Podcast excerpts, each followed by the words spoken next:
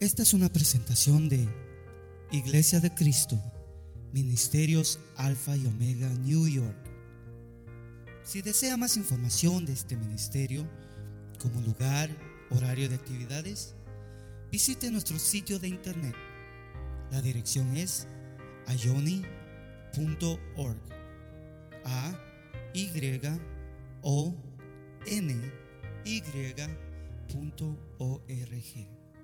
Allí encontrará diferentes recursos y enlaces a nuestras plataformas sociales que deseamos sean de bendición para su vida.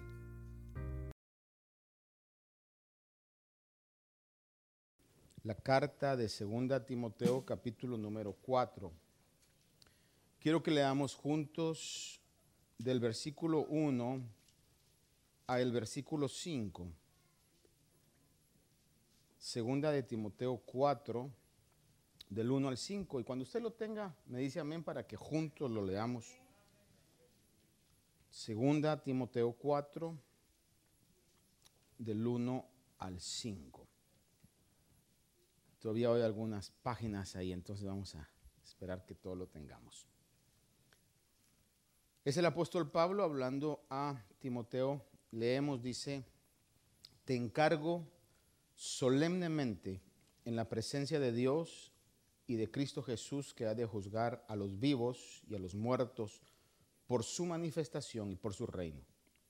Predica la palabra, insiste a tiempo y fuera de tiempo, redarguye, reprende, exhorta, con mucha paciencia e instrucción.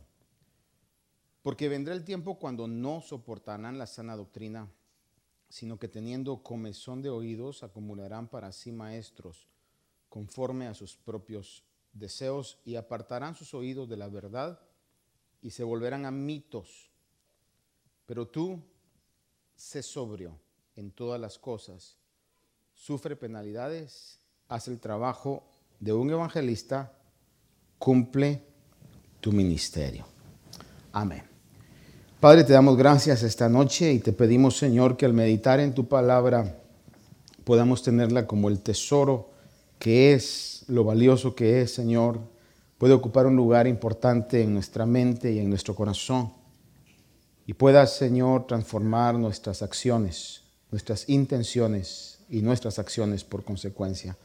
Te lo pedimos hoy en el nombre de Jesús. Amén. Tome su asiento, por favor, queridos hermanos.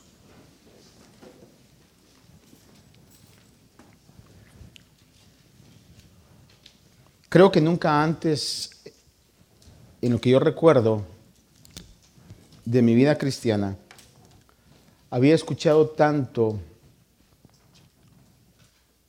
el concepto de la importancia de estar en un lugar donde se predique la sana doctrina como últimamente. Posiblemente me equivoque, no sé cuál sea su apreciación, pero yo tengo de ser cristiano pues casi toda mi vida y nunca había escuchado tanto énfasis eh, sobre la escasez o la carencia de que se predique sana doctrina. Escuchaba la otra vez a un pastor que decía, no sé por qué hablan tanto de sana doctrina si eso no aparece en la, en la Biblia. Y como lo he meditado y eh, lo he dicho antes, el que uno diga cualquier cosa o cualquier tontería es un problema. Pero mayor problema es que la audiencia diga amén. Y eso es lo que es preocupante. Porque cuando dijo eso, como un coro, todos dicen amén. Entonces, eso da a entender que hay una carencia, valida el concepto de que no se predica la palabra, de que se hablan muchas cosas, pero el pueblo, la iglesia en general, en muchos lugares ignora lo que la palabra en sí dice. Y es importante conocer la palabra de Dios porque la palabra de Dios es lo que Dios ha dejado como lo más seguro para que guíe nuestro camino. Durante la historia han habido muchos hombres con muchos buenos ideales, con mucha carisma humana, con mucha elocuencia, y han movido multitudes. Y no necesariamente todos han tenido un buen mensaje o una buena intención o una buena meta. Por ejemplo, uno de los oradores más persuasivos y más exitosos fue Adolfo Hitler. Hablaba con tal fuerza, con tal elocuencia. Si usted ha visto algunos videos de los discursos de Hitler, dicen que bajaba de peso cada vez que, que, daba un discurso, porque literalmente sudaba y era tal de nuevo el que tenía y la gente le creyó. Le creyó al grado que creyeron su mensaje y usted vio las consecuencias que eso trajo a la humanidad. Entonces, es importante que nosotros, que nos ha alcanzado, Dios ha querido que estemos en el tiempo final.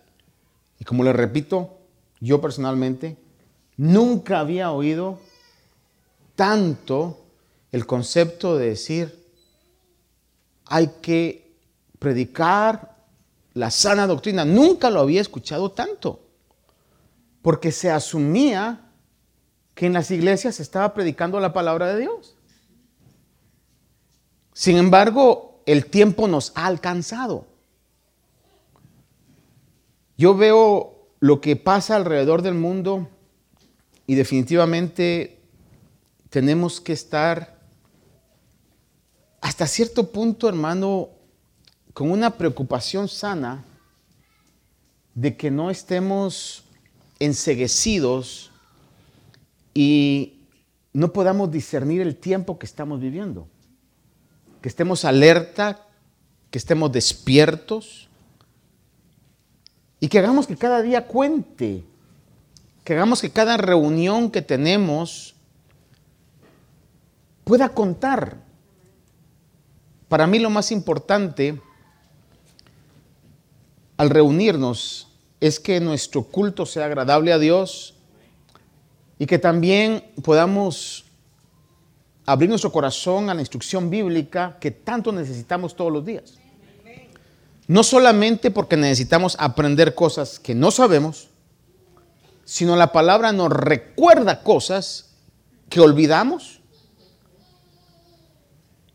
nos amonesta en cosas que rechazamos, porque algunas cosas cuando no nos conviene, como que cerramos nuestro, nuestros sentidos a no recibirlas y la palabra insistentemente nos lo recuerda, esta es mi voluntad, esto es lo que yo quiero para ti. Es, a mi parecer, cuando en Jeremías habla que la palabra es como martillo que quebranta la roca, es ese martillo que está quebrantando la dureza de nuestro corazón hasta que aceptemos que esa es la voluntad de Dios. Es lo que Dios quiere que hagamos para nuestra vida. Cuando el apóstol Pablo le habla a Timoteo, en este pasaje es bastante específico y Quiero que vayamos versículo por versículo. Para mí es una bendición poder exponer la Biblia de esa manera. Como le decía tiempo atrás, desde un tiempo atrás yo ya no estudio para predicar, estudio para aprender. Y lo que para mí es de bendición, pues lo comparto. Y en este caso, al volver a este punto, viendo la realidad de lo que estamos viviendo y como le repito, el concepto que esté en el ambiente de la necesidad de conocer una doctrina sana, este pasaje lo menciona. Y en el versículo 1 vemos que es un encargo, pero no un encargo normal, si pudiéramos llamarle así. No es cualquier encargo. Si usted lee el pasaje que leímos, el apóstol Pablo le está diciendo a Timoteo, te encargo solemnemente. La versión que tengo acá en inglés igual dice, I solemnly charge you. Te encargo solemnemente, pero mire, le dice, en la presencia de Dios y de Cristo Jesús.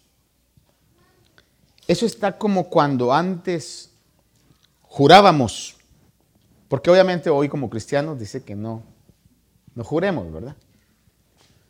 Pero cuando antes jurábamos, usted conoció a gente que juraba, decía, te lo juro, no sé, por mi madre decían, ¿verdad?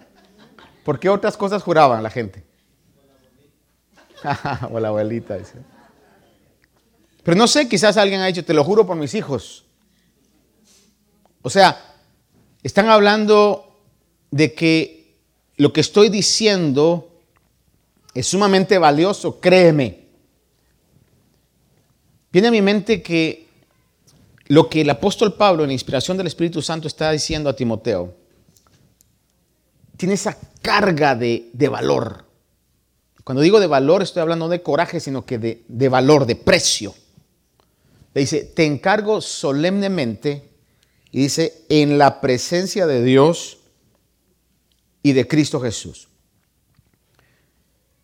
Pero añade, dice, que ha de juzgar a los vivos y a los muertos por su manifestación y por su reino. Ahora déjeme ir paso a paso en este versículo. Ese encargo ah, es algo muy importante que el apóstol está diciendo a Timoteo. Y le dice que es Cristo Jesús el que va a tener a su cargo el juzgar. En la Biblia encontramos que el juicio le ha sido delegado a Jesús. Jesús es el que va a juzgar. Ni siquiera Dios Padre, no es Dios Espíritu Santo, sino la Biblia claramente dice que todo juicio le ha sido delegado al Hijo. Es necesario que veamos algunos versículos acá. Porque cuando alguien es juzgado, tiene dos opciones, básicamente. ¿Cuáles son las dos opciones del que es juzgado? O es culpable, that's it. Either you're guilty or innocent, but that's. Eso es lo que el que va a juzgar va a dictaminar, va a decir. O se es culpable o se es inocente. Y en el ámbito espiritual, a los culpables se les conoce como pecadores. En el ámbito espiritual.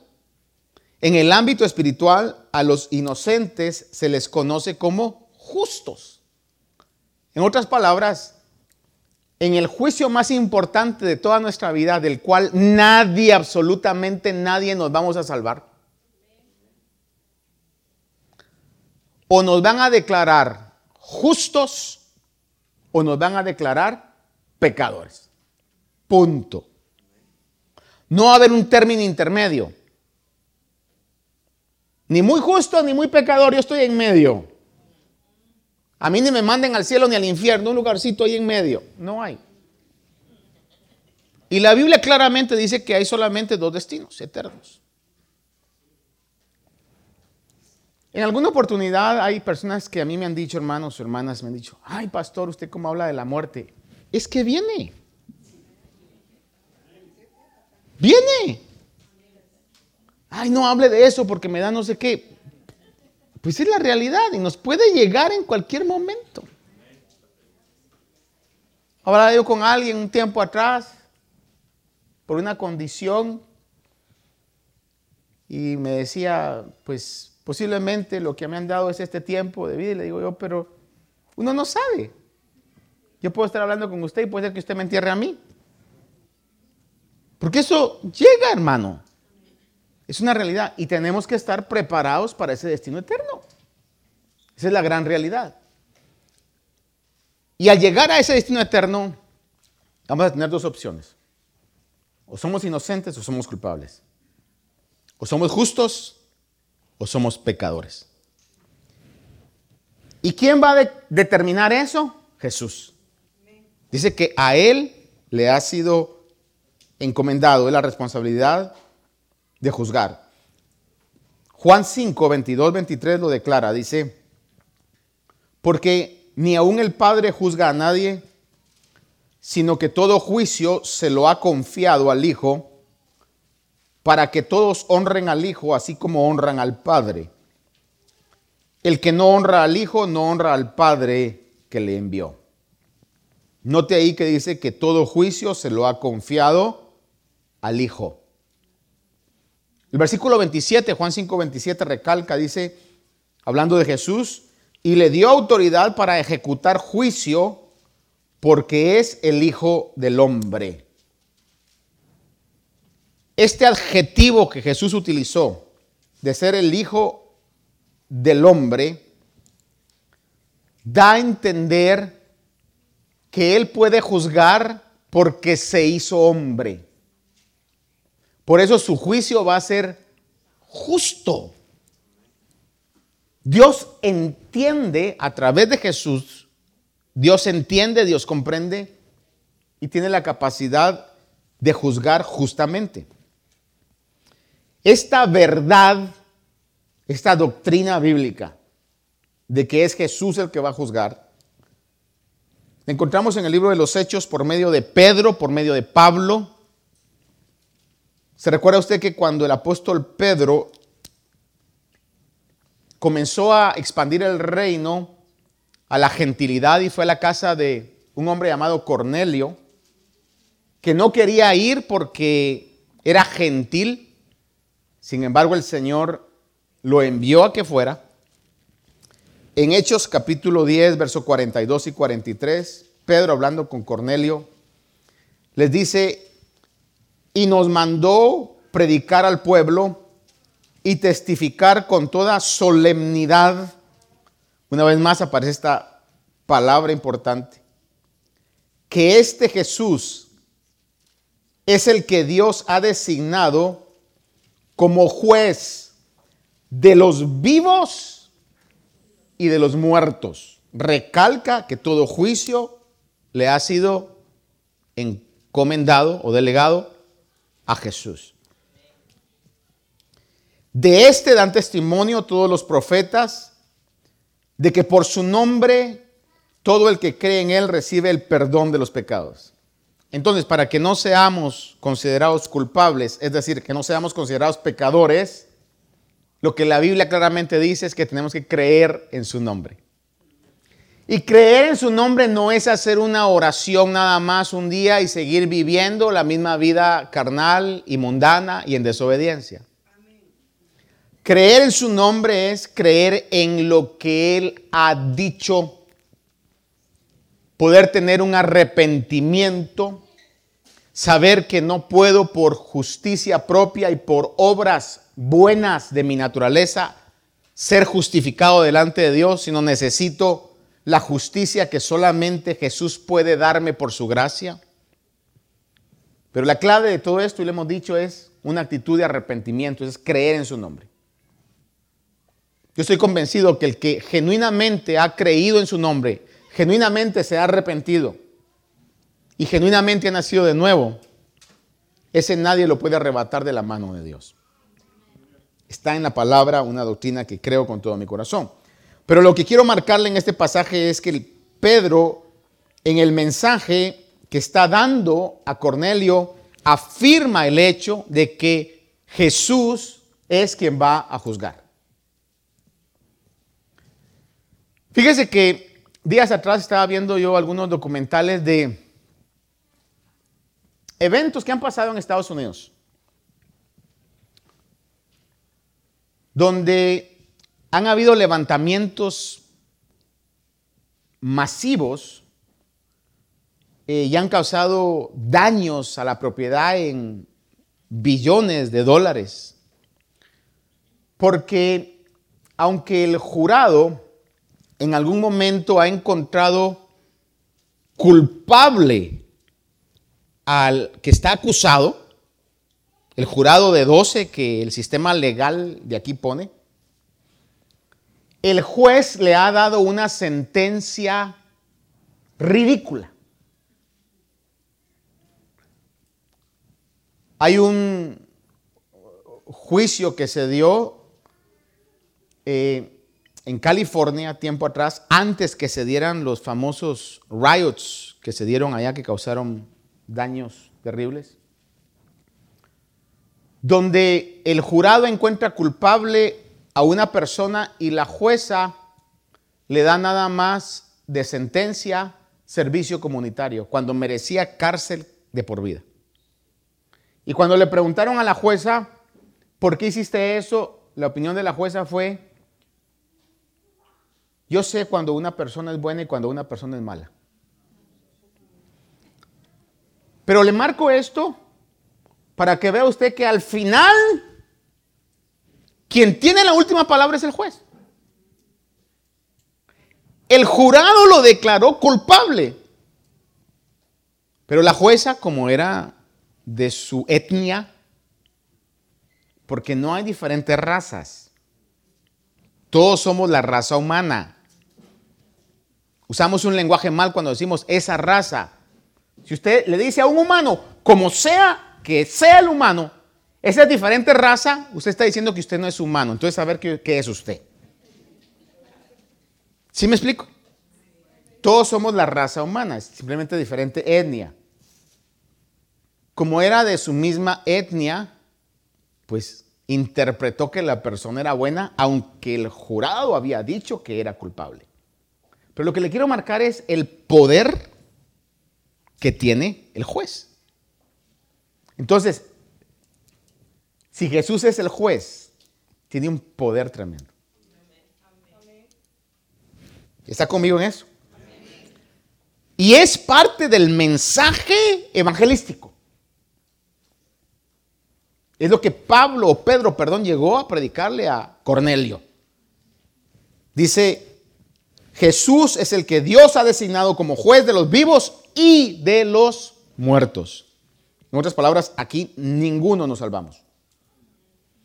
En Hechos 17:31, ahora es el apóstol Pablo, Hechos 17:31, cuando el apóstol Pablo se encuentra en la ciudad de Atenas, dice acá, porque él, hablando de Dios, Dice, porque Él ha establecido un día en el cual juzgará al mundo en justicia por medio de un hombre a quien ha designado, habiendo presentado pruebas a todos los hombres al resucitarle de entre los muertos.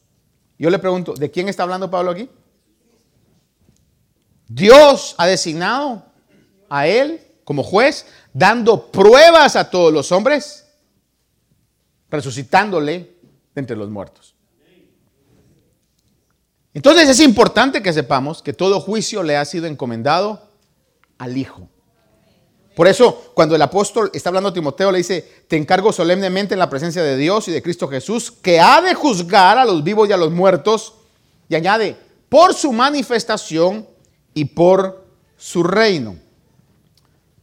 La mayoría de comentaristas están de acuerdo con esto, que aquí está hablando acerca del juicio que Jesús llevará al final de la era terrestre. Y sobre eso vamos a hablar un poquito acá. Pero déjeme llevarlo a un pasaje que recalca esta verdad de que Él es el juez y cómo es que Él juzga. En el Antiguo Testamento, proféticamente, se habla de Jesús en Isaías 11, versículo del 1 al 5. El profeta Isaías habla y dice, y brotará un retoño del tronco de Isaí y un vástago de sus raíces dará fruto. Aquí está hablando que el Señor era la descendencia de Isaí. Isaí era el padre de David.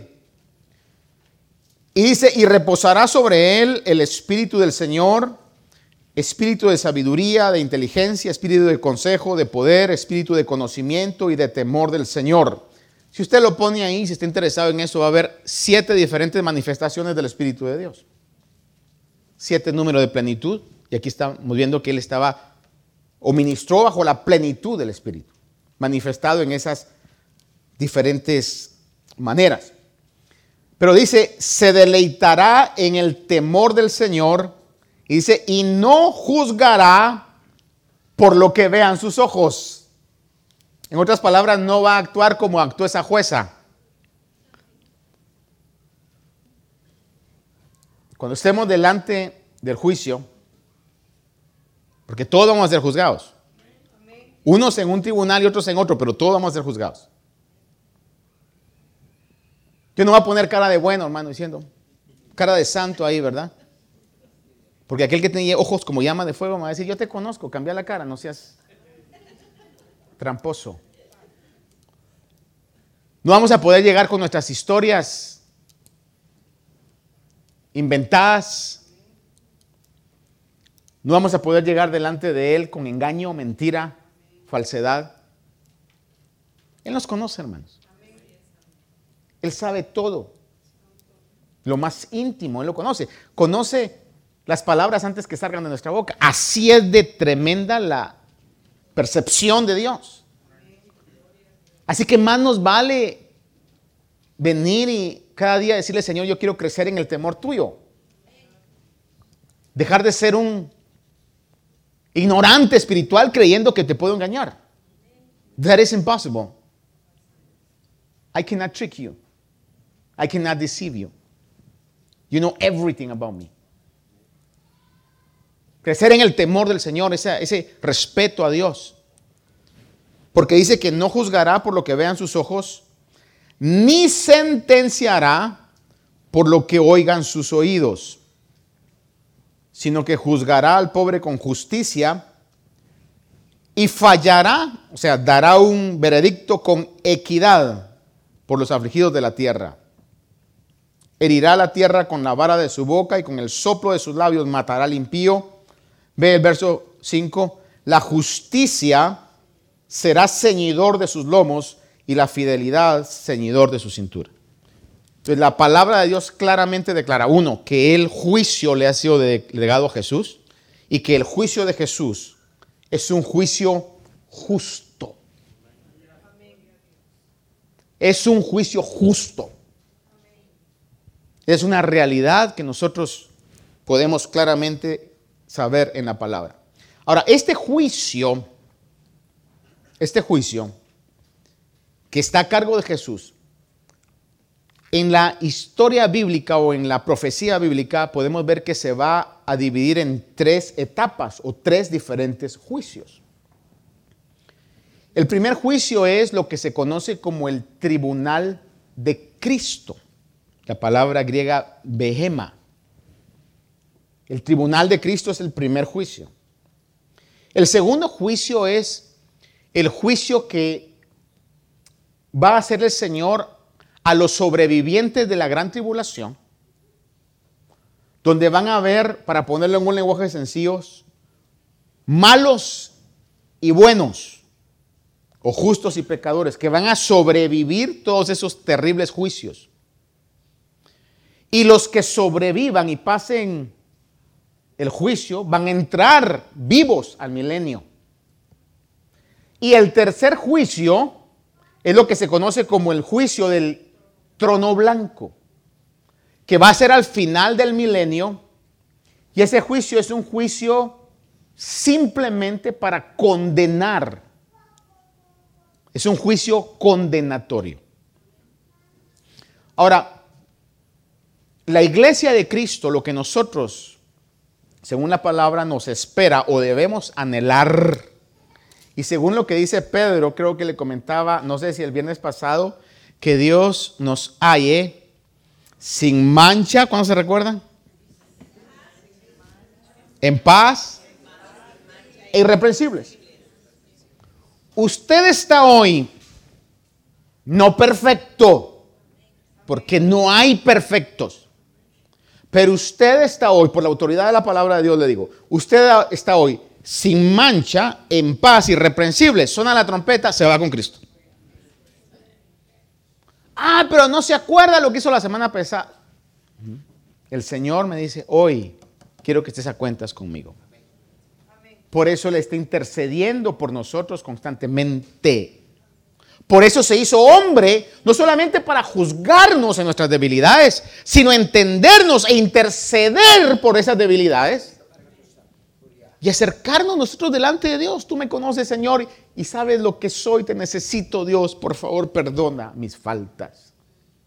Y la sangre de Jesucristo, la muerte de Jesucristo, su Hijo, nos limpia, dice la Biblia, de todo pecado. Eso es lo que la palabra de Dios nos enseña. Entonces, estas tres etapas del juicio comienzan con lo que se conoce como el tribunal de Cristo. Y de esto hablan varios pasajes. Primero de ellos, 1 Corintios 3, del 12 al 15. Le leo.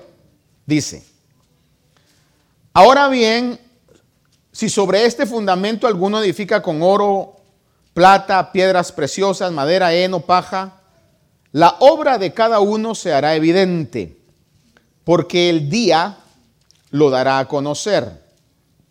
Aquí está hablando acerca del día del Señor, que como lo he dicho anteriormente, comienza con el arrebatamiento de la iglesia. Pues con fuego será revelada. El fuego mismo probará la calidad de la obra de cada uno. ¿Se recuerda cuando Juan vio al Señor cómo eran sus ojos como llama de, de fuego? Yo podría interpretarlo en un lenguaje un poco más moderno, yo como, como láser que, que mira lo más profundo. El Señor con esa mirada va a probar. Va a probar, le voy a decir, hasta las obras de caridad que supuestamente hayamos hecho. Va a decir, esas, todas esas no te contaron, la hiciste nada más para publicarlas en el Facebook. Ahí tuviste tu recompensa. No te sirven de nada.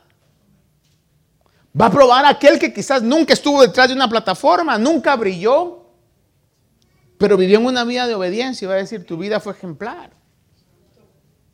Son las sorpresas que vamos a tener en ese momento. Porque Él va a juzgar justamente. Por eso, hermano, mire, no se decepcione, no se frustre si no le aplaudimos su esfuerzo. Si no le damos una medalla de honor. Preocupémonos todos nosotros que Dios se agrade de mi servicio y lo demás es lo de menos.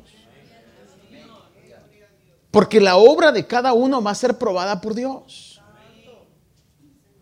Y aquí dice que van a haber edificaciones con oro, plata, piedras preciosas, pero también van a haber de madera, heno, paja.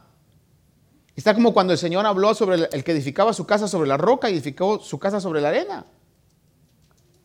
En función es el mismo principio, pero aquí está hablando, dice que el fuego mismo probará la calidad de la obra de cada uno si permanece la obra de alguno que ha edificado sobre el fundamento, que sabemos que el fundamento es Cristo Jesús, su mensaje, sus palabras, su enseñanza, su doctrina, dice, recibirá recompensa. Es decir, si la obra está bien hecha, va a ser recompensado. Si la obra de alguno es consumida por el fuego, sufrirá pérdida. Sin embargo, él será salvo, aunque así como por fuego.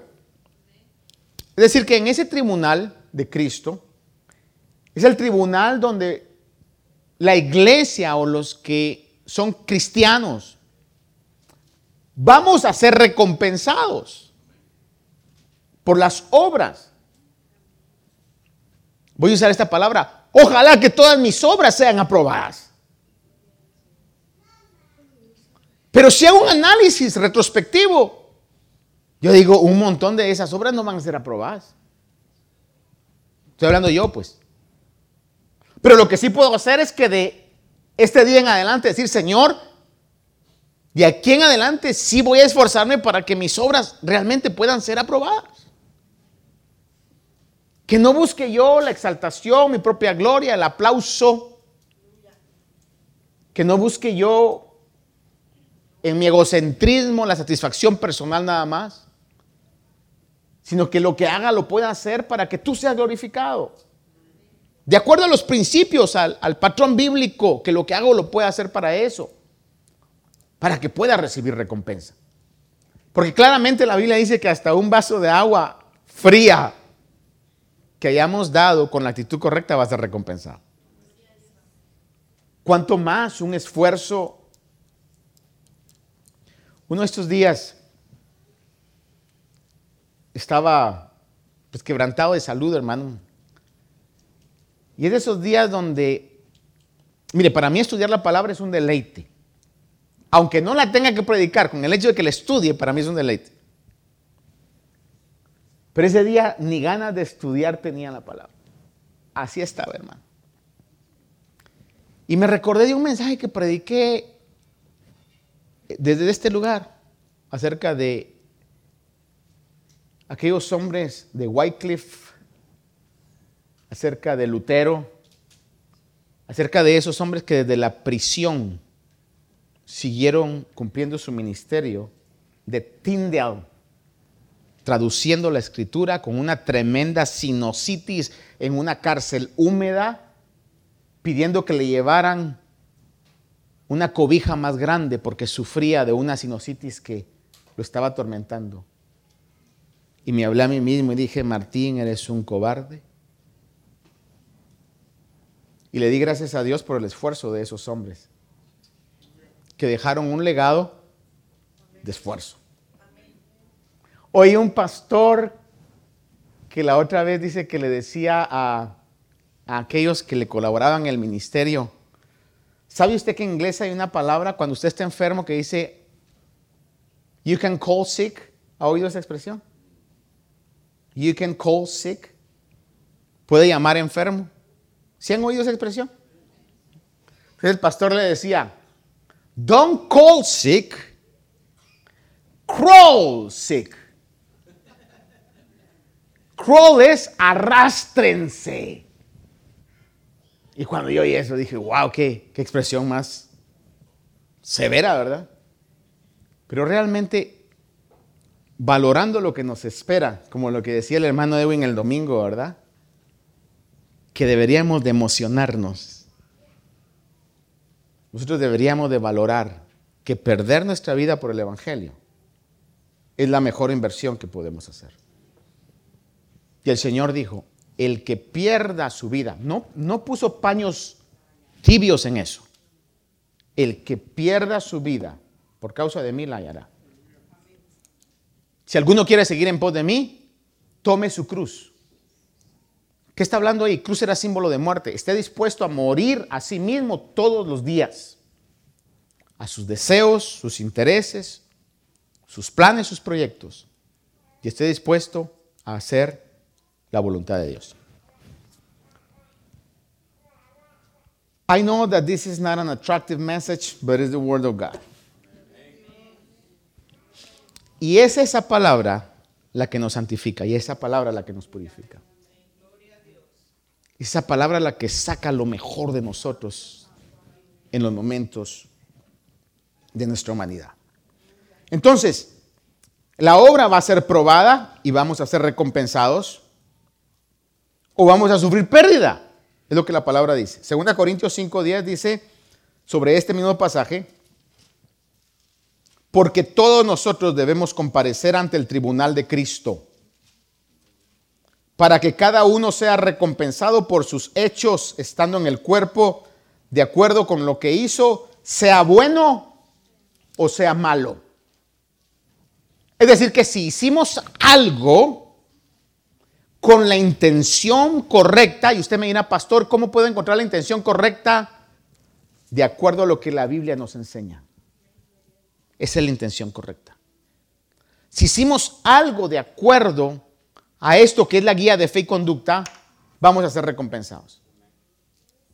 Pero si fueron otros intereses, no, tan sencillo como eso. No. Es como cuando, por ejemplo, yo hago algo detrás de un altar para que me aplaudan, ahí está mi recompensa. El Señor lo dejó claramente dicho. Ahí está mi recompensa. ¿O no dijo el Señor que lo que hace su mano izquierda no lo sepa la derecha? Por eso seamos sabios y crezcamos en la realidad, hermano, de que muchas cosas que se hacen, se hacen como una mercadotecnia, como una publicidad. Vean lo que estamos haciendo. Pero ahí está la recompensa. Es lo que la palabra de Dios dice. Pero Dios no nos llama a que nosotros seamos igual, sino que podamos vivir de acuerdo a lo que la palabra de Dios dice para que nuestra recompensa sea la recompensa de Dios. Porque aunque yo sé que no le gusta que hable de esto, pero algunos aquí ya estamos más cerca del día de la muerte que otros. Y nos conviene hacer que cada día cuente. Y el que esté joven y diga, ah, a mí me falta mucho, lo siento mucho, pero no sabe cuándo va a ser. Y esa es la realidad. Be ready. Todos los días. Esté a cuenta, en paz, sin mancha, irreprensible. No deje pasar un día sin eso. Antes de irse a dormir, diga, Señor, te agradó mi día. Perdóname por estas faltas, Señor. Ayúdame. Esa es la realidad. Porque así como puede sonar la trompeta, puede también ser que ese sea el último de nuestros respiros. Este tribunal de Cristo va a ser en el arrebatamiento. ¿Cuántos creemos todavía en el arrebatamiento? Porque se sorprenderá usted que ya ni eso se predica en la iglesia. No, estamos tan metidos en las cosas de acá de que lo que queremos es alcance éxito, alcance posición. Y, va en desacuerdo con lo que la palabra de Dios claramente dice, que somos peregrinos. Y con esto no quiero decirle yo, no tenga metas, no, haga lo que tiene que hacer, hermano. Pero que su corazón no esté en esta tierra. Y se lo digo, hermano, mire, yo, pues en lo que Dios me ha delegado aquí, estamos queriendo construir, queriendo expandir, pero por mí que el Señor venga mañana y que se quede todo esto, hermano. ¿Qué es esto para lo que Dios ha preparado? Usted está, ay no, mi casita que tanto me ha costado. ¿Para qué es entonces, pues? A ver si la disfruta en la tribulación. ¿Ah? Hermano, eh, la mentalidad es, ah, es que acabo de tener este trabajo. Según el patrón bíblico, y por eso le digo, hermano, tenemos que estar con ojos abiertos. Porque los tiempos nos han alcanzado. Y hoy más que nunca está la urgencia de que nos aseguremos que estamos siendo alimentados por la doctrina que va moldeando nuestra vida. En 1 Tesalonicenses 4:13, hablando siempre sobre el tribunal de Cristo, dice, pero no queremos, hermanos, que ignoréis acerca de los que duermen para que no os entristezcáis como lo hacen los demás que no tienen esperanza. Porque si creemos que Jesús murió y resucitó, así también Dios traerá con él a los que durmieron en Jesús, por lo cual os decimos esto por la palabra del Señor, que nosotros los que estemos vivos y que permanezcamos hasta la venida del Señor, no precederemos a los que durmieron, pues el Señor mismo descenderá del cielo con voz de mando, con voz de arcángel, con la trompeta de Dios, y los muertos en Cristo se levantarán primero, entonces nosotros los que estemos vivos y que permanezcamos, seremos arrebatados juntamente con ellos en las nubes al encuentro del Señor en el aire, y así estaremos con el Señor para siempre. Por tanto, confortados unos a otros con estas palabras. Aquí está hablando del arrebatamiento. Y en el arrebatamiento, cuando eso pase, es donde se va a celebrar el tribunal de Cristo. Ahora, hay algo que yo quiero dejárselo nada más porque ya hasta aquí voy a llegar el tiempo, no me alcanza, pero el domingo sigo. Quiero que usted vea conmigo, porque revisé comentarios y ninguno se atreve a hablar sobre esto. Ni yo me voy a atrever, simplemente se lo quiero dejar en su consideración. Pero mire lo que dice ahí en este pasaje. Dice, en el mismo pasaje de Tesalonicenses 4, 13 dice, déjeme ver exactamente porque aquí en mis notas tengo el versículo claro eh, eh, digo en la Biblia, voy a poder ver el versículo claro sobre esto. Pero dice, eh, o ayúdeme usted aquí para que el tiempo nos salga. ¿Dónde está, en qué versículo está donde dice, por lo cual os decimos esto por palabra del Señor? Miren su Biblia, 1 Tesalonicenses 4, el 15. Va, miren lo que dice. Porque si creemos que Jesús murió y resucitó, así también nos traerá con él a los que durmieron en Jesús. Por lo cual os decimos esto por la palabra del Señor. Vea esto. Que nosotros, vea, los que estemos vivos, ¿y qué más dice la Biblia? Mire, para mí ahí veo algo muy importante. Dice, los que estemos vivos, ¿y qué dice? Ningún comentarista puede ver que haya comentado sobre eso, sino que dicen los que estemos vivos nada más. Pero si yo veo ahí la palabra, dice que estemos vivos y permanezcamos. A mí me da la idea, los que estén perseverando. No solamente estar vivos, sino los que estén perseverando. Y recalco, me da la idea de eso. Porque viendo, por ejemplo, en las traducciones, las más fieles, traducen literalmente los que estemos vivos y permanezcamos. Porque luego vamos a llegar, el domingo continúo sobre esto, sobre aquellos que se van a quedar en la tribulación. Para dejarlo con una nota feliz, que aquí tienen todos cara de que ninguno se va a quedar. Pero al final de cuentas, es mi opinión y yo me he fallado, he fallado muchísimas veces. Pero Dios sabe.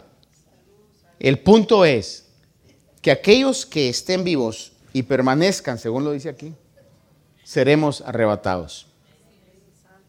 Y este fue un misterio, con esto termino, oramos y nos vamos. Primera Corintios 15, 51, 52, el apóstol Pablo habla sobre esto y dice, he aquí os digo un misterio. Hasta ese punto era un misterio. He aquí os digo un misterio. No todos dormiremos, pero todos seremos transformados en un momento, en un abrir y cerrar de ojos a la trompeta final, pues la trompeta sonará y los muertos resucitarán incorruptibles y nosotros seremos transformados. Los arrebatados van a tener un cuerpo glorificado. Con eso quiero dejarle la nota final. Los arrebatados van a tener un cuerpo glorificado. ¿Cuántos quisiéramos decirle, Señor, yo quiero estar en ese número? I wanted to be one of them. Padre, esta noche yo te suplico, Dios mío, que tu palabra pueda encontrar el lugar importante en cada mente, en cada corazón, en cada vida, Señor. Esperamos que esta meditación haya bendecido su vida. Si desea más información de este ministerio, como lugar, horario de actividades, visite nuestro sitio de internet. La dirección es ayoni.org. A Y O N. Allí encontrará diferentes recursos y enlaces a nuestras plataformas sociales que deseamos sean de bendición para su vida. Bendiciones.